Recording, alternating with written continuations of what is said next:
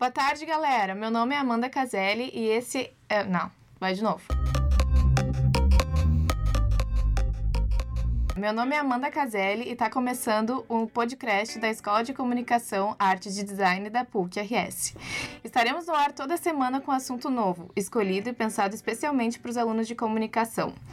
Hoje, o assunto é fotografia e vamos falar sobre como praticar fotografia do clique à edição de modo prático e sem gastar muito. Vamos conversar com o professor Eduardo Seidel e dois alunos que trabalham com fotografia aqui na FAMECOS, Lenara Potim e Felipe Ribeiro. A gente pode começar falando de dicas de câmeras acessíveis, professor Eduardo Seidel. Buenas, tudo bem? É... Então. Para quem quer começar assim, dicas de, de câmeras, de preços e valores para o aluno que não Olha, sabe muito. Não, não, como é que é? Prefiro não, não entrar em, em, em, diretamente em preços e valores, né? Porque eu acho que a gente, se, se uma rápida vasculhada na internet, a gente vai ver que isso é bem variável, né? né? É, se a gente procurar em lojas físicas próximas ou, sei lá, inclusive Mercado Livre, outros sites de venda, a gente vai ver que tem uma diversidade muito grande, né? Falo dentro das compras oficiais, né? legais com nota fiscal, que eu acho que é uma coisa legal para a gente garantir uhum, né, direitos e é, mas é isso, assim, eu acho que né, tem as linhas, ambas as marcas hoje têm as suas linhas mais baratas das digitais single ref, eh, lens reflex, né, que são esse sistema de câmeras das quais a gente usa aqui nas disciplinas, que são câmeras que nos possibilitam acesso total ao controle da fotografia. Né? Uhum. São as câmeras que permitem que claro, na medida do possível, nós estejamos fotografando e não a câmera fotografando por nós, né? Mas isso, então, desses modelos mais simples, que seriam as... a linha Rebel da Canon, a linha D milhar da Nikon, né? Essa 5100, 7000, enfim, são essas, essas câmeras mais acessíveis, mas hoje a gente vai poder ver assim no, no mercado outros modelos, por exemplo, é, das, das câmeras mirrorless, né? Que, que são as, as, as, câmeras, são câmeras mais baratas por elas não terem obturador, não tem um sistema de, de espelhos reflexos, né? Que são esse conjunto de, de espelho que faz com que a gente possa ter essa a câmera que eu falava antes, a DSLR, né? Que a gente consegue ver exatamente a, a imagem que a gente está capturando, que é o que a gente consegue ver no visor, por conta desse sistema de espelhos, né? Essas câmeras mirrorless são, são mais acessíveis e elas funcionam se tu puder é, ter oportunidade de pegar uma delas e tirar a lente, tu vai ver que tu vai ter contato direto com o sensor, né, ali assim. Então ela funciona simplesmente com um sistema eletrônico, né, de ativa, ativação e desativação desse sensor. São mais acessíveis e já tem disponibilidade de lentes variadíssimas, super boas, né? Eu acho que é uma opção legal, né, para quem quer começar todas elas com opções de, de vídeo, que eu acho que é uma coisa importante hoje, né? A fotografia não é só mais fotografia, ela está expandida na sua linguagem, então ela tem, tem todas as possibilidades. E será que quem quer começar assim tem que definir já se uh, quer pegar, sei lá, uh, fotos mais de paisagem, retrato de pessoa, ou todas as câmeras servem para qualquer tipo de trabalho, assim. Não, câmeras, todas as câmeras servem para todo tipo de fotografia. Talvez o único detalhe que, que modifica são, por exemplo, fotografia do céu, fotografia de estrelas, né? Existem câmeras que são é, especializadas nisso que, na verdade, elas têm um, uma calibragem diferente nas frequências do vermelho, que são as frequências que vão interferir mais em longas exposições de fotografia do céu à noite, assim. Mas se não, fora isso, todas essas câmeras são propícias tanto para fotografia de ação, fotografia de retrato, paisagem, enfim, né, vida natural, sei lá, pegar todos os gêneros de fotografia, não tem o que modifica é o tipo de investimento que tu quer fazer em lentes. É, tu quer te dedicar a isso, assim, ó, ah, fotografia de natureza, vida selvagem. Então, assim, tu vai buscar mais uh, lentes tele, objetivas, né? Ou paisagens, bom, são lentes mais normais, grande angulares, se é que o, o ouvinte está entendendo esses termos né, de variação de lente. Tu quer explicar um pouquinho sobre isso? Sobre as variações de lente, sim?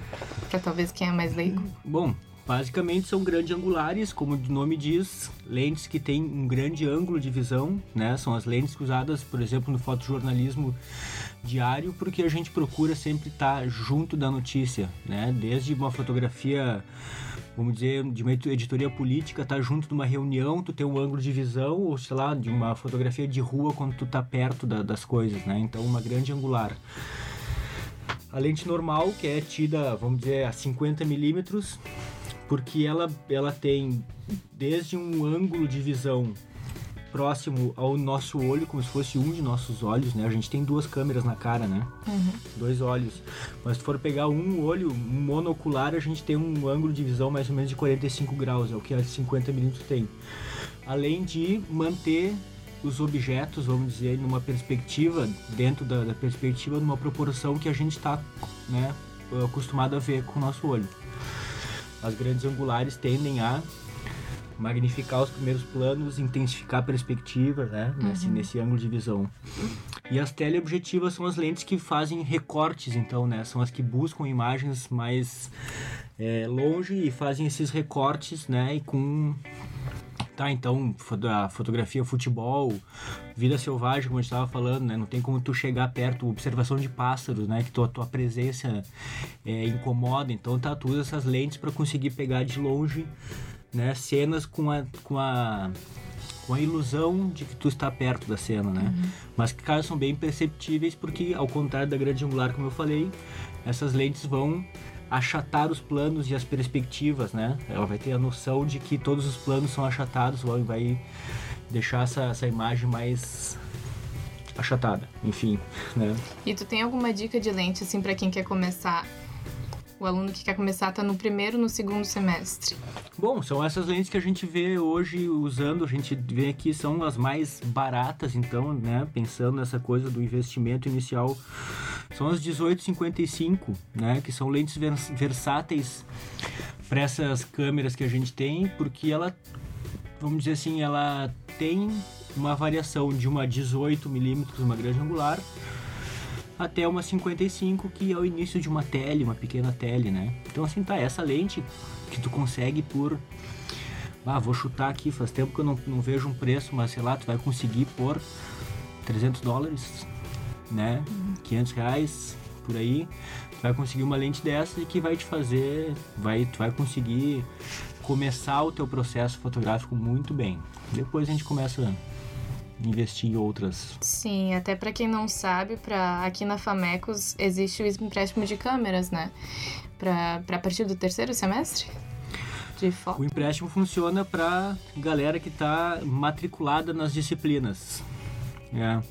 Uhum. É, tá, tá matriculada. Quem, quem tem, então, cada disciplina, de acordo com a evolução ali, né? Começa no jornalismo, a primeira cadeira, fotografia, é terceiro semestre, quarto tem fotojornalismo, depois produção de jornal, no, no quinto hoje, produção de revista, tá, então tem modelos diferentes para essas disciplinas, né? Uhum. Que a pessoa tem direito e como eu costumo dizer, claro, respeitando é, alguma situação que a gente tenta fazer uma distribuição mais equânime para todos os alunos matriculados, eu sempre digo assim, galera, pegue câmera, vamos lá. A gente não aprende fotografia na teoria, tem que experimentar, tem que estar tá com a câmera junto, né? A fotografia muitas vezes aparece na nossa frente e a gente tem que estar tá com a câmera para poder aplicar o nosso repertório de referências, enfim, né? Saber lidar com as situações para conseguir tirar uma foto legal. O aluno pode ficar com a câmera no período de 48, 48 horas, horas, né? É. Uhum. Aí devolve, tem 24 horas para tirar uma de novo, né? Tirar uma outra câmera para proporcionar também uma, uma circulação né, de câmera. Sim. E falando um pouco sobre truques para usar a câmera do celular, o que, que tu diria, assim, pro pessoal que talvez não tenha condição de comprar uma câmera ainda ou ainda não sabe muito e quer aprender?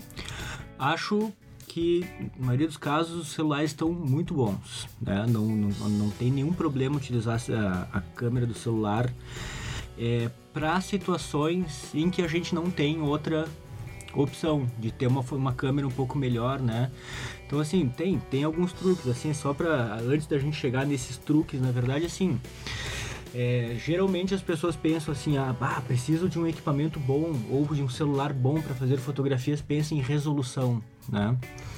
Acho que hoje, resolução de menos, acho que todas as câmeras hoje têm resoluções boas, suficientes para que para a gente usar a fotografia na, nos, nos, meios digitais, porque tu não precisa grandes resoluções, né? Tu vai pegar a tela com maior resolução que tem 4K, tu estoura uma foto ali dentro tranquilamente. É, para tu imprimir uma fotografia, tu não precisa. A 20D da Canon tinha 6 megapixels, já tu consegue imprimir um cartaz A3 com uma dessas fotografias. Então, quer dizer, a questão não é a resolução, a questão é a gente ver processador de imagem, tipo de sensor, né? Então, é, essas coisas vão te, vão te dar qualidades na fotografia muito mais importante que a resolução. Aí, bom, a gente vai poder entrar em modelos e marcas e fabricantes né, de celulares, mas também eu acho que não é o, o sei lá, o principal que a gente uhum. quer ver, né? Mas truques, assim, é, alguns celulares já te dão possibilidades manuais de uso da, do, do, equipamento, da câmera, né? Por exemplo, é, escolha de ISO, né? Escolha de velocidade de obturador, é, foco manual, então, com certeza, essas, essas opções vão te dar um controle melhor, como sempre. Todo mundo que já passou pela minha disciplina fala que hoje eu viro, o seguinte, assim, somos nós que precisamos estar no controle, né? Não é a câmera fotografando por nós. Então, essas opções vão te dar é, uma liberdade, uma, uma, uma, uma, possibilidade de fazer fotos mais é, requintadas, vamos dizer assim, na falta de outra palavra, né? Mas é isso, assim, o que, que a gente precisa ver numa câmera digital, assim, para ver, cara, a principal coisa. Eu, eu, recentemente fiz uma pesquisa até para uma compra pessoal. E assim, a primeira coisa que a gente tem que ver, tá, os processadores também variam bastante, mas assim, a abertura. Né, o ponto principal que dá um efeito impressionante, uma, um salto de qualidade nas câmeras é a abertura de diafragma. Que nos celulares é um diafragma é, fixo, né? Não é como câmeras. Então é isso, assim, é, é isso que vai te possibilitar tu ter uma, uma flexibilidade de fotografar tanto em ótimas condições de luz, que todo celular vai ter uma, uma, um resultado legal, qualquer tipo de câmera vai ter um resultado legal, mas quando a gente começa a chegar mais perto ali do, do, do entardecer ou situações mais é, limitadas de luz, que aí você começa a se apresentar os problemas, né? Ruído de imagem, essa coisa de de ter mal, imagens mal processadas, aberrações de cor tal, assim, coisa de, de, não ter uma nitidez boa. Então é isso, assim, o principal ponto, ter uma abertura legal e, claro, processador. Eduardo, até a gente uh, conversou com alguns alunos no, no, na FAMECOS essa semana e um deles perguntou... O que, que é um obturador e o que, que ele faz? Bueno, fotografia é uh, tempo e espaço, né? A gente está lidando com uh, tempo e espaço o tempo todo, né? O espaço na questão do recorte da cena, de pensar o nosso retângulo fotográfico, o nosso quadro e essa coisa de inclusão e, e eliminação de elementos, né? Hierarquização de coisas, pensar na nossa comunicação, nossa intenção de fotografia, né? Mas como é, a fotografia começa num processo físico, que é o processo da câmera escura, da projeção de luz, a gente vai precisar do obturador, que vai ser uma forma de selecionar o tempo de exposição à luz né, do nosso sensor, nossa superfície sensível à luz ali. Esse obturador é o que seleciona, então, assim, esse tempo de exposição, né? Todo o sensor, vamos dizer, ou toda a película fotográfica na, na antes tem uma certa sensibilidade à luz e precisa de uma quantidade de luz para ter a imagem registrada, né? Então acho que que é, acho não, que é o que o que o obturador faz ali, vai ter tempo de exposição, que para a linguagem fotográfica significa quantidade de movimento capturado, né? Então assim é importante a gente ter consciência, não é só uma questão de de uma questão técnica, não, isso aí tem influência na linguagem fotográfica de o resultado que vai ter a fotografia, né? O obturador. Uhum. E outro aluno fez a seguinte pergunta: Qual a importância da regra dos terços? Bueno, acho que é a regra mais básica de composição da fotografia, assim, né? De, de, de pensar essa distribuição de elementos no quadro. Né? É, a gente diz assim que narrativa fotográfica, tanto uma sequência de imagens como uma imagem é, individual avulsa, ela é uma narrativa em si, né? Então, assim, para ter narrativa, toda narrativa acontece no deslocamento do tempo, né? E se a gente quer uma fotografia com narrativa, que a gente tem uma história contada ali, a gente precisa que o olhar do leitor, o olho do leitor navegue nessa foto, né? Que tenha deslocamento e comece a ver os elementos e comece a compreender e processar esses elementos e construir a sua narrativa né? Então, que é isso, assim, o resultado da foto está na leitura de cada um, né? Não está em si, propriamente dito. Então é isso, assim, a regra dos terços, né? Dividir essa fotografia em três partes iguais na horizontal quanto na vertical, né? Criar esses pontos de atenção que vão ser, assim, pontos...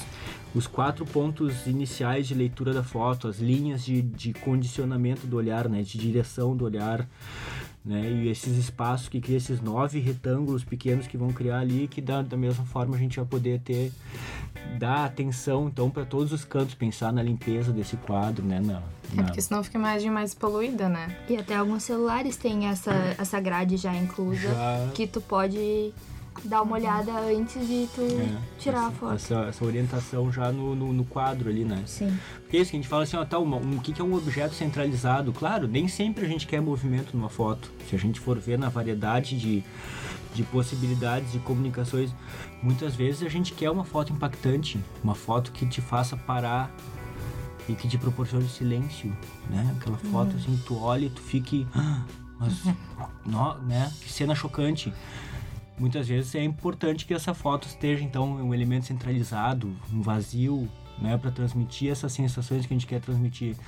Mas uma outra fotografia que quer, né, agilidade, quer contar uma história, essa distribuição de elementos seja mais eficiente, né? Uhum. E agora falando mais sobre o tipo de luz. Quais os melhores horários para tirar uma foto do dia? Porque, na verdade, a luz do dia é a melhor luz que se fala, né? A luz natural. A luz natural é é uma é a melhor luz porque está pronta. Não sei, né? Não é artificial. né? Bom, então a gente, vou, vou- vou- a gente vai encontrar gente muito habilidosa em criar condições de luz, assim, não, mas é uma, uma dica interessante. Usar a luz do dia tanto para retrato como para gastronomia, para né, fotografia de objetos. Tem muita gente que procura, por exemplo, mesmo sendo uma fotografia em um lugar fechado, procura aquela iluminação de janela, que é uma iluminação suave, aquela luz, né, que tu vai conseguir contornar, dar volume pro objeto. É, é sempre mais prático a gente mas é isso a gente vai ver assim fotografia de rua por exemplo que é a minha fotografia assim né sempre trabalhei com fotojornalismo fotografia documental a gente está sempre em ambientes abertos bom é tá- parece meio óbvio mas é o que, que funciona né o amanhecer e o entardecer por quê? Porque a luz está de lado. É a luz que também, como eu falei, dá volume, dá, dá eh, delineamento às coisas, né? Se tu vai fazer uma fotografia com uma luz lateral, os objetos bem iluminados são a forma de tu tem de, de recortar esses objetos com o fundo da fotografia, criar definição, né? Então, Criar uma sombra pra in- a- incrementar essa foto. sombra. né? né? Tem um ensaio até que pode ser visto lá no, no meu Flickr, é, que é um que na época eu trabalhava no Correio do Povo, entrava sete da manhã e eu por conta ia pro centro da cidade às seis para poder é, ficar uma horinha caminhando no centro da cidade no, no, no, no- no início do dia e pegar o início da movimentação das pessoas chegando para trabalhar. Putz, era um prazer inimaginável ficar lá fotografando com aqueles raios de luz entre os prédios, começando a, a ocupar o centro, assim, tem coisas bem É, fica uma interessantes. imagem muito bonita, né? Já pegando o gancho, Flickr, Instagram, Google Fotos, onde botar tuas fotos? Onde botar para quê? Postar? Deixar lá. postar Pra para circular. Não, isso é. O Flickr eu acho- é uma ferramenta legal, assim como o, o 500 pixels, né? 500 pixels até não sei se decolou tanto assim, mas são lugares onde tu pode organizar, então, né? O teu, teu, teu, tua galeria de imagens, dividir em álbum, colocar essa coisa de temática, gêneros de fotografia. É, o Flickr eu uso em sala de aula para entrega de trabalhos da, da galera, porque é uma forma que a gente tem essa, esse espaço também dessa identificação, da gente sempre expor, vamos dizer assim, a intenção da nossa fotografia, que eu digo assim, que é a primeira coisa que tu tem que aprender para começar a aprender a fotografar, né? Antes de ligar a câmera, tem intenção, né? O que que tu quer fazer? Então, título, legenda, essa coisa. E o Flickr proporciona também a gente ver que é muito importante para o processo pedagógico aqui, que é ver toda a especificação técnica, né, que tu usou na fotometragem, a configuração da câmera, tu abrindo ali, tu vai ver tudo esmiuçado. Então é muito interessante para portfólio, legal, também ele funciona, né? Essa coisa de dividir em álbuns, colocar assim uma Mas isso, mas eu acho que questão de circulação, pô, Instagram, né, principal rede de imagem, é, Eu acho que são os lugares que estão que tu vai conseguir mais efeito dessa coisa assim de rede, de comunidade, de ter acesso, né, circulação. E o Instagram tá cada vez mais se especializando nessa parte de fotografia, de tu criar três quadros iguais, seis quadros iguais, nove quadros iguais. Ter um- uma paleta de cores no teu Instagram. ah, E eu acho que também ah, tu pode marcar pessoas, então gera cada vez mais engajamento nisso tudo. É, o pessoal tá cada vez mais cuidando dessa coisa de organizar o feed, né? O feed do Instagram, e a gente vê bastante isso. Cara, mas isso é interessante ver assim, ó, que é tanto, então a gente faz sempre, gosta de fazer os comparativos, né? Que tu falou agora da paleta de cores, essa coisa de organizar o teu, o teu feed ali no Instagram, assim, claro, isso assim, quais são as regras técnicas que tu tem ali, né? A publicação de uma fotografia com uma legenda. Tem a possibilidade de marcar pessoas, né? Isso. É isso. Tecnicamente, o que, que tu pode fazer? É isso, né? Sim. Publicar uma foto com uma legenda e marcar pessoas. Nada mais de comentar na foto dos outros. E tu vê, quando tu entra lá, tu vê a quantidade de coisa que, as- que a galera faz com que, cara, com sensibilidade, com, com questão de construir. Então tu vê, né, outro dia foi até tu que me sugeriu a leitura de um, de um perfil muito legal. O cara trabalha sempre com, com essa coisa de tom, né? Bom, assim, o cara trabalha com tonalidade de azul, depois o cara vai passar por uma gama de amarelos, de vermelhos. Mescla sempre retratos que são aquela fotografia com uma profundidade de campo né, é, é, pontual, um foco seletivo, um fundo de focado, mescla esses retratos com essas paisagens, fotografias mais nítidas em todos os seus campos. Então, pô, o cara faz uma construção.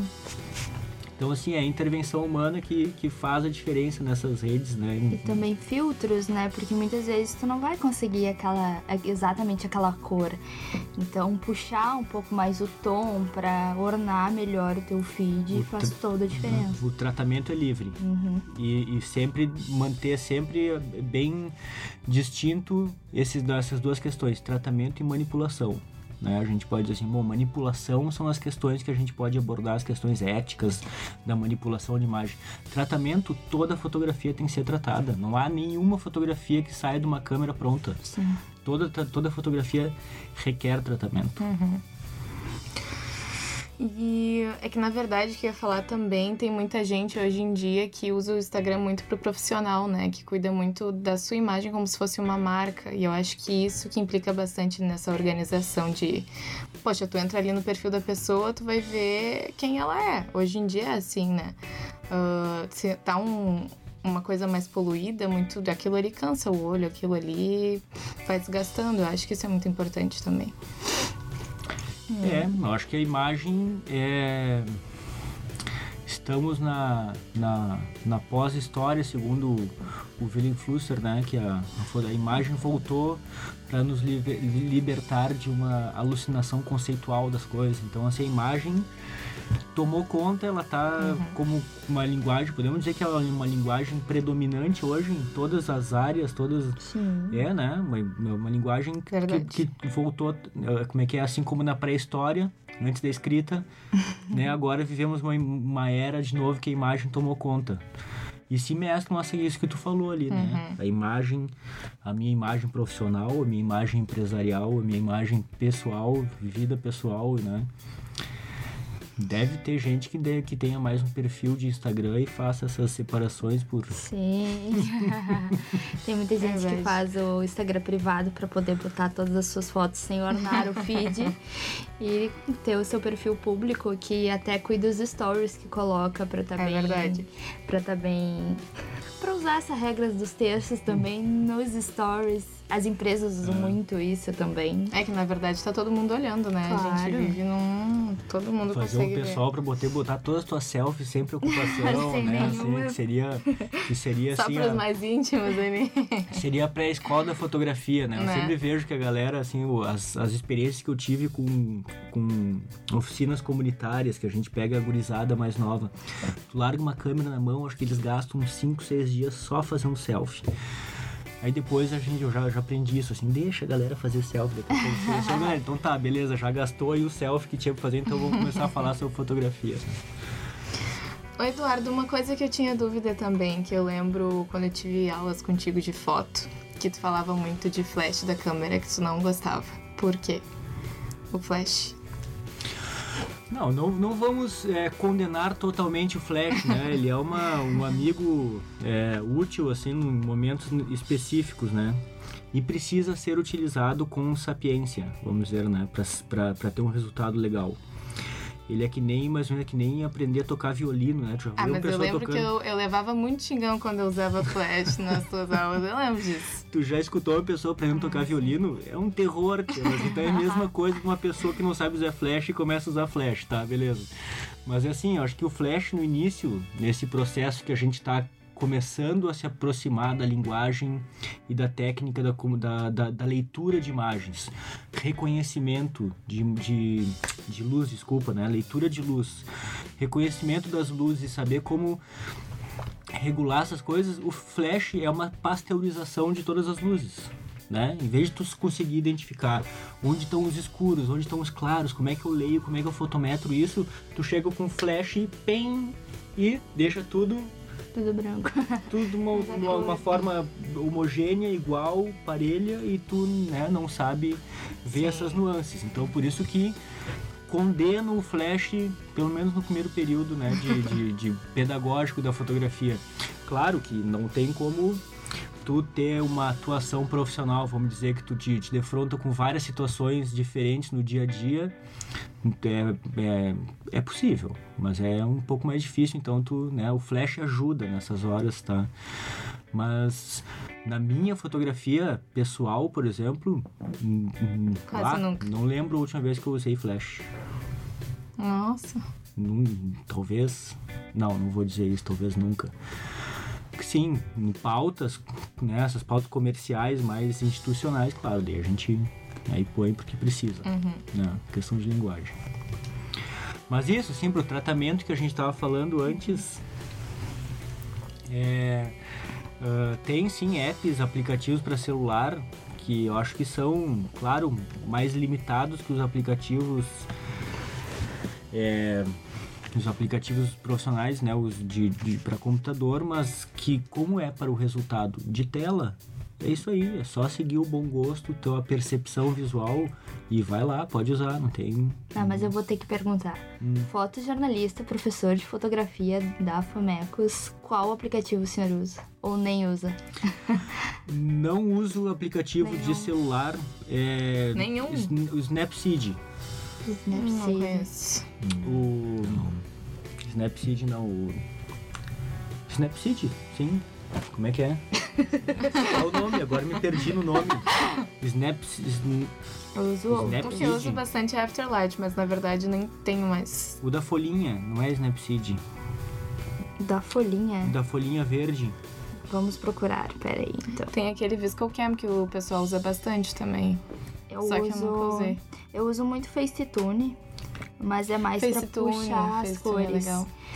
Porque o Facetune tu pode fazer um, um Photoshop muito fácil. Só que é um aplicativo pago, né? Então É, isso é verdade. tem que tem que cuidar um pouquinho ele. Tu pode diminuir barriga, clarear a pele. É, daí tu tirar já dá uma espinha. photoshopada na foto ali já, né? Snapseed aí, ó. Esse aqui é um, é Esse eu um, não conheço. é um, é um, é um aplicativo que, que ele te dá boas ferramentas de tratamento. Vocês estão falando com uma pessoa, um ortodoxo do, né, do tratamento de imagem. Aí que tá, como tu estava falando ali, tu viu, né? Colocar, tá, colocar filtros, puxar cores, né? Tá, Sim. manipular, então como a gente tava falando assim, tirar barriga, tirar coisas assim e tal. São coisas que eu não costumo fazer dentro de uma Sim. fotografia, como eu disse, né? Que trabalho fotogra fotojornalismo, fotografia documental, não são coisas comuns. A gente procura justamente um aplicativo que, em situações eh, de emergência, Claro. por exemplo, aquela, aquela foto que tu fez com o celular ali, tu precisa passar num tratamento para logo publicar ela. Tratamento no quesito, assim, brilho, contraste, equilíbrio de cores, não aberração de cores, mas equilíbrio, né? Então, esse o Snapseed tem um resultado legal, né? Então, esses filtros de nitidez, filtros até o de desses filtros de, de clarity, né, que dão assim, aumenta um pouco a, a, a textura da imagem. Esses são são requisitos, vamos dizer assim, são ferramentas básicas que a gente procura para o tratamento, para ter um resultado imediato. E daí tranquilo, né? Eu acho que tu pode usar, porque como eu disse, assim, o resultado vai estar na tela, tu tá vendo na tela aqui o que o resultado que vai estar tendo é o resultado que tu vai ter quando publicar lá na rede.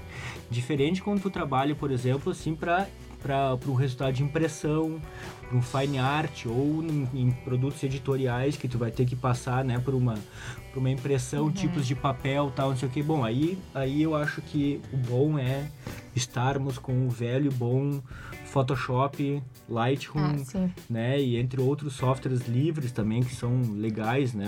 De, de, de usar, mas então assim, esse sim que a gente vai ter um controle legal sobre o resultado do trabalho. Esses mais profissionais, o que se mais usa é o da Adobe, né? O pacote Adobe todo. É o pacote da Adobe. Qual seria É, o tanto- gratuito? Tanto o Photoshop, o Photoshop mais clássico, mas o Lightroom, então, Lightroom. que é o, o software hoje que- mais propício para a gente trabalhar com lote de fotografia, né? Uhum. Já que a gente não volta de uma pauta hoje com menos de 100, 200, 500, 700 fotos. Nossa. Então, assim, tá até pra gente poder admi- administrar todo esse banco de imagem e não deixar que ele vire um buraco negro da fotografia, Uhum. né? O Lightroom é a forma que a gente vai ter de organizar legal isso. Sim, ele permite que tu edite de uma forma só várias fotos, né? Isso, Isso é, é então, pe- pegar essas coisas básicas de nitidez, de de repente um contraste e tal, ou isso, assim, legendagem, né? Identificação, metadados de arquivo, tu pega e faz numa e replica em num lote de fotografias, é uma forma mais fácil, né, de, de trabalhar. Mas também, sim, o, o software livre tá acompanhando, acho que tem alguns bem legais, né? Inclusive para galera que, que trabalha profissionalmente e não tem como garantir um, um pacote Adobe. Que até ia te perguntar ah, o que, que tu acha das ferramentas de, de ajuste do Instagram, de edição de- do Instagram, do próprio Instagram. São tão boas quanto os outros aplicativos, né? Sim, ela faz basicamente a mesma coisa, Ah, né? Sim, são, são, são legais, até isso, assim, o Snapseed ali, se a gente for ver, são, eh, são É praticamente bem, igual até. bem próximas. Eu acho que esses aplicativos, eles se, se observam e vão Sim. E tem vários, né? selecionando as, as melhores ferramentas. Mas sim, eu acho que, como eu disse, para o resultado que a gente quer ali, que é um resultado para tela, É. maravilha. É vai instantâneo, fundo. né? Também. É. Vai fundo e segue o teu bom gosto. E, o teu, e a tua intenção, qual é o resultado que tu quer, né? É, não, então, como eu estava falando assim, sim, o- os aplicativos mais usuais são da Adobe, né? Ela tem, tem um, um, vamos dizer, um domínio de mercado muito grande, né? Com o Photoshop e o Lightroom, que é o software para para trabalhar com lote de imagem, mas a, a gente tem o, o GIMP, que seria uma versão de Photoshop, né? De software livre, que, que, que é assim para trabalhar com uma imagem, tratamentos mais específicos tal, ou o, o Darktable, né, que é esse que é uma ver, é, que é uma versão livre também do Lightroom e Mas esse pra, computa computador, né? sim para computador Tá. e é, não sei se tem tem versão para celular, não não, não não vi ainda, é. Não, não vi se tem essa versão. Mas o do Darktable, por exemplo, é o software li- em software livre, em código aberto, que a gente vai poder fazer esse trabalho de fluxo de banco de imagem, tratamento em lote, né? E super legais, são, estão super bem desenvolvidos já. Então é isso, a gente vai ficando por aqui. Eu agradeço a presença de vocês todos. Esse foi o podcast da nossa Escola de Comunicação, Artes e Design. E é isso. Até semana que vem. Gracias.